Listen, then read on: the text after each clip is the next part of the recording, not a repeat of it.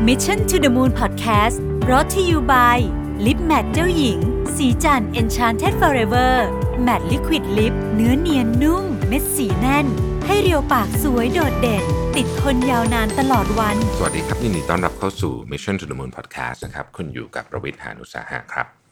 วันนี้จะมาคุมาชวนคุยเรื่อง imposter syndrome นะฮะในมุมที่ว่ายิ่งสำเร็จยิ่งมีโอกาสเป็น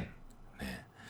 มันอาจจะขัดจาก ความรู้สึกของเรานิดหนึ่งที่ว่า imposter syndrome เนี่ยมันน่าจะเป็นในคนที่ยังไม่ประสบความสำเร็จเท่าไหร่นะครับแต่วันก่อนเนี่ยผมไปฟัง TED Talk อันหนึ่งมานะฮะผู้พูดเนี่ยคือ Mike Cannon Brooks นะครับเขาเป็น CEO และผู้ร่วมก่อตั้ง Atlassian ซึ่งเป็นเจ้าของโปรแกรมอย่าง Jira หรือ Trello ที่ผมเชื่อว่าหลายคนคุ้นเคยเป็นอย่างดีนะครับเด้วยอายุเพียง 40 ปีเนี่ยนะฮะบริบริษัท Atlassian เนี่ยเป็นบริษัทที่มีมูลค่ามากกว่า 30,000 ล้านเหรียญนะครับเป็นสตาร์ทอัพ top ๆของโลกก็ว่าได้ เขาน่าจะถือได้ว่าเป็นบุคคลที่ประสบความสำเร็จอย่างมากที่สุดบนโลกคนหนึ่งเลยนะฮะแต่ว่าเขาเนี่ยบอกว่าเขานี่เป็น imposter syndrome ตลอดเลยนะครับเขาใช้คำว่า out of my depth ก็คือมันเกินจากที่เรา รู้สึกว่าเรามีความสามารถไปนะครับ ซึ่งมันน่าสนใจมาก เพราะว่าบุคคลที่ประสบความสำเร็จระดับนี้เนี่ยยังเป็น imposter syndrome อยู่อีกหรือนะครับ ถ้าจะอธิบายนิดหนึ่งก็คือว่า imposter syndrome เนี่ยมันไม่ใช่ความรู้สึกนะที่รู้สึกว่าเรื่องนี้ยากเกินไป เราทำไม่ได้ หรือไม่ใช่ความกลัวความล้มเหลวด้วยนะครับ แต่มันเป็นความรู้สึกว่าเอาจริงๆแล้วเนี่ยเราไม่มีความสามารถในเรื่องนั้น ในแบบที่คนอื่นคิด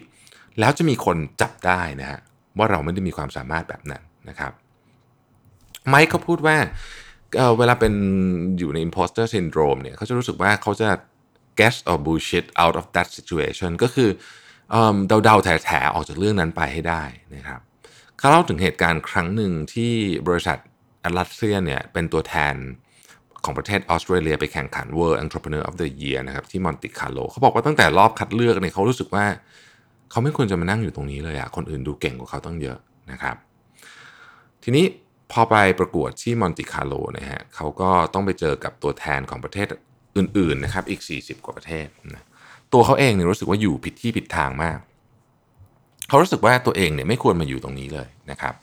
ระหว่างนั้นเองเนี่ยเขาก็มองไปเห็นชายอายุ 65 คนหนึ่งเนี่ยนะฮะเขานั่งอยู่ใกล้กันก็เลยชวนคุยนะฮะผู้ชายคนนั้นบอกว่าเนี่ย เขาเป็นตัวแทนจากโปรตุเกสบริษัทของเขาเนี่ยมีพนักงาน 30,000 คน และมียอดขาย 4,000 กว่าล้านเหรียญนะฮะซึ่งก็ก็ใหญ่มากๆนะฮะณตอนนั้นเนี่ยไมค์บอกว่า Atlassian มีพนักงาน 70 คนเองส่วนยอดขายเนี่ยไม่ต้องพูดถึงนะเปรียบเทียบกันไม่ได้ เขารู้สึกว่าตัวเองอยู่ผิดที่ผิดทางอีกแล้วนะครับ เขาก็เลยพูดกับชายคนนั้นว่า ผมบอกตามตรงเลยนะ ผมคิดว่าผมไม่ควรมาอยู่ที่นี่เลยนะครับผมกลัวมากเลยที่เดี๋ยวจะมีคนมาจับได้ว่าผมไม่ควรจะอยู่ที่นี่ แล้วก็จะมีคนส่งตัวผมกลับไปที่ออสเตรเลียนะครับผู้ชายคนนั้นก็หันกลับมาแล้วพูดกับไมค์ว่า ผมรู้สึกเหมือนคุณเป๊ะเลย ผมคิดว่าผมไม่มีความสามารถพอที่จะมาอยู่ที่นี่เหมือนกัน ไมค์ก็เลยบอกว่าเฮ้ยเขาเข้าใจเลยนะสองเรื่องว่า imposter syndrome เนี่ยใครๆก็เป็นได้นะครับ และความสำเร็จไม่ได้ทำให้ imposter syndrome หายไป ถ้าจะว่าไปมันอาจจะยิ่งทำให้มี imposter syndrome มากขึ้นด้วยซ้ำนะฮะความสำเร็จเนี่ยช่วยกระตุ้นอาการของ imposter syndrome นะครับ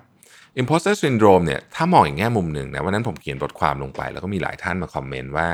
จริง ๆ มันคือ Dunning Kruger effect แบบกลับข้างหรือเปล่า Dunning Dunning Kruger effect คือเรารู้สึกว่าเรารู้เยอะกว่าความเป็นจริง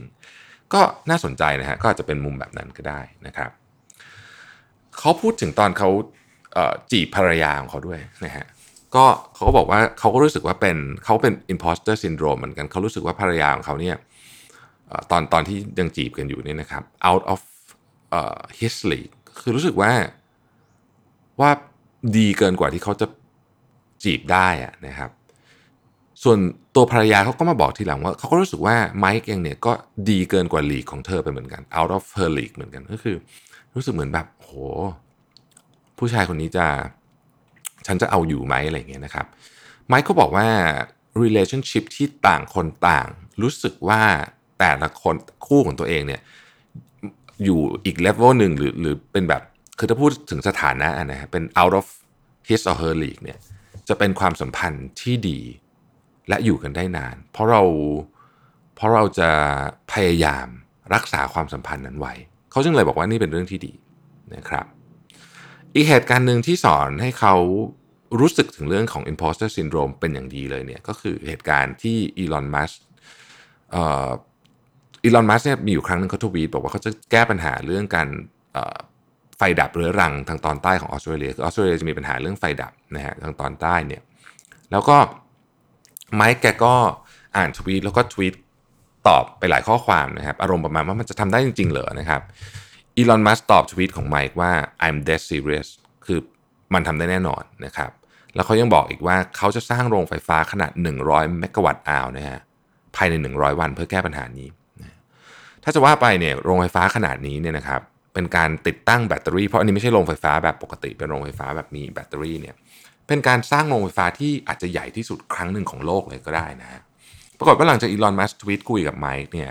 วันรุ่งขึ้นสื่อจากทั่วแขนงทั่วโลกเนี่ยติดต่อมาหาไมค์เพื่อต้องการความเห็นของผู้เชี่ยวชาญด้านพลังงานจากเขานะฮะเป็น expert opinion เนี่ยไมค์บอกว่าตัวเขาเองเนี่ยยังแยกไม่ออกเลยระหว่างไอ้แบตเตอรี่ที่ใส่ของเล่นลูกกับแบตเตอรี่ขนาด 100 เมกะวัตต์อาวเนี่ยว่ามันใหญ่แตกต่างกันขนาดไหนนะฮะเขาบอกว่าเนี่ย imposter syndrome ของแท้เลย เพราะหลังจากนั้นเนี่ยเขาไปออกรายการทีวีเขาอะไรต่างๆ มากมาย เพื่อจะพูดเรื่องนี้นะฮะ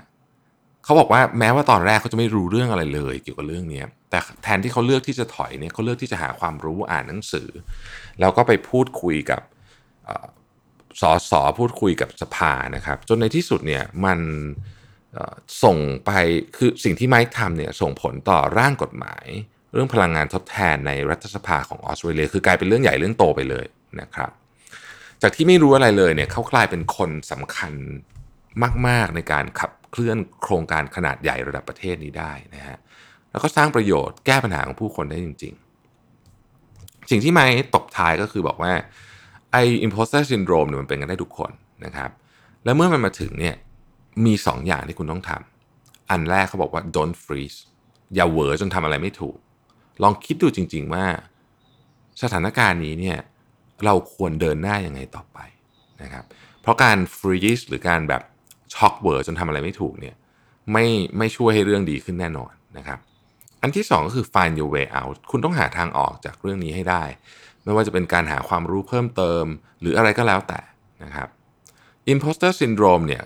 มันไม่หายไปนะไมค์บอกเขาก็ยังเป็นอยู่ทุกวันนี้ เราเรากลับไปมองภาพอีกทีว่าไมค์นี่เป็น CEO ของบริษัทสตาร์ทอัพที่ต้องเรียกว่าประสบความสำเร็จที่สุดบริษัทหนึ่งของโลกก็ว่าได้เนี่ยนะครับ แต่ว่าเขาก็ยังเป็น imposter syndrome อยู่เขาบอกว่ามันก็ไม่เป็นไรหรอก มันก็เป็นอาการปกติ แต่คุณต้องรู้วิธีการจัดการกับมันนะฮะมันก็จะไม่น่ากลัวอย่างที่คิดนะครับบทเรียนนี้มีคุณค่ากับผมมากเพราะตัวผมเองก็เป็นมีอาการ imposter syndrome อยู่ตลอดเวลา โดยเฉพาะเวลาได้รับเชิญไปพูดในเวทีที่ใหญ่มากๆ กับบุคลากรที่แบบโอ้โหเขาเชิญผมมาทำไมอะไรเงี้ยนะฮะ เช่นผมเคยไปพูดกับเเวทีเดียวกับ อดีตรัฐมนตรีอะไรเงี้ยนะครับนั่งเสวนากันอะไรเงี้ยหรือไปพูดกับซีอีของบริษัทที่มีแบบ Market Cap 6 7หมื่นล้านอะไรแบบนี้นะฮะคือผมรู้สึกว่าแบบผมไม่ควรอยู่ตรงนั้นนะแล้วแล้วก็มันมันทำให้เราประหม่ามาก แต่ในที่สุดมันก็ต้องหาทางออกไปได้ เพราะเพราะเขาเชิญเราไปแล้วใช่ไหมนี่แหละฮะผมก็เลยคิดว่าเออสิ่งนี้เป็นบทเรียนที่มีค่ากับผมมากคือ don't freeze and find your way out นะครับ มีคำพูดหนึ่งของเจนนิเฟอร์โลเปสน่าสนใจมากเออเจนนิเฟอร์โลเปสบอกว่า even though I had sold 70 million album นะฮะ I uh, I was feeling like I'm not good at this I still feeling like I'm not good at this คือคือเจนนิเฟอร์โลเปสเป็นนักร้องที่ popular มากนะ ขายขายอัลบั้มได้เยอะทที่สุดในสายนักร้องหญิงคนหนึ่งนะฮะอาจจะไม่ที่สุดแต่ว่าก็คือ top top อะนะฮะเเธอก็ยังรู้สึกว่าเธอทำได้ไม่ดีพอเลย แล้วเธอก็ยังรู้สึกว่าเธอไม่เก่งเรื่องนี้เลยนะครับ เพราะฉะนั้น imposter syndrome เนี่ยมันมันเกิดขึ้นได้กับทุกคน แต่ว่าถ้าเกิดเราเข้าใจมันว่ามันเป็นอาการปกติของมนุษย์นะฮะ และคนที่ประสบความสำเร็จมากๆก็ยังเป็นเนี่ย เราก็จะสามารถบริหารจัดการมันได้ดีขึ้น